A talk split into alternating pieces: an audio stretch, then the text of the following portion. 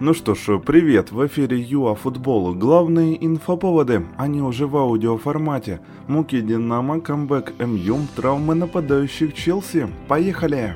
Да, Динамо минимально проиграла Барселоне в третьем туре Лиги Чемпионов 1-0. Гол провел Жерар Пике, про него забыли на корнере. На фоне поражения Шахтера Реалу со счетом 0-5 вполне прилично, да. Вот, правда, закончить матч против кризисной команды Кумана без удара в рамку ворот вряд ли достижение.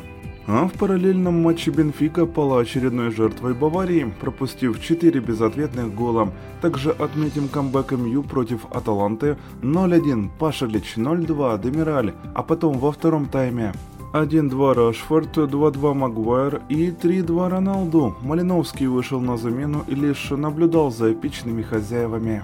А еще Челси оформил первый толковый разгром при Тухеле. Мальма уехал с бриджа с покером на руках 4-0. Правда, жаль, что обладатель ЛЧ потерял Лукаку и Вернера из-за травм.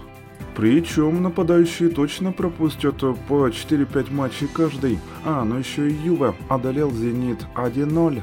Ранее Педри, а теперь Фатим. Да, Ансу продлил трудовой договор с Барселоной. Новый контракт заключен еще на 6 лет.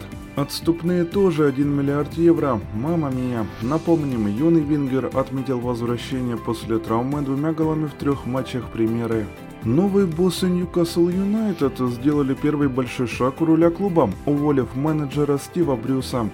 Тренер продержался при новом правлении один матч, юбилейный, тысячный в рамках карьеры. Ну а теперь говорят, что фаворит на должность хорошо знакомый нам Пауло Фонсека. До новых эфиров ЮАФутбол, не болейте и только побед!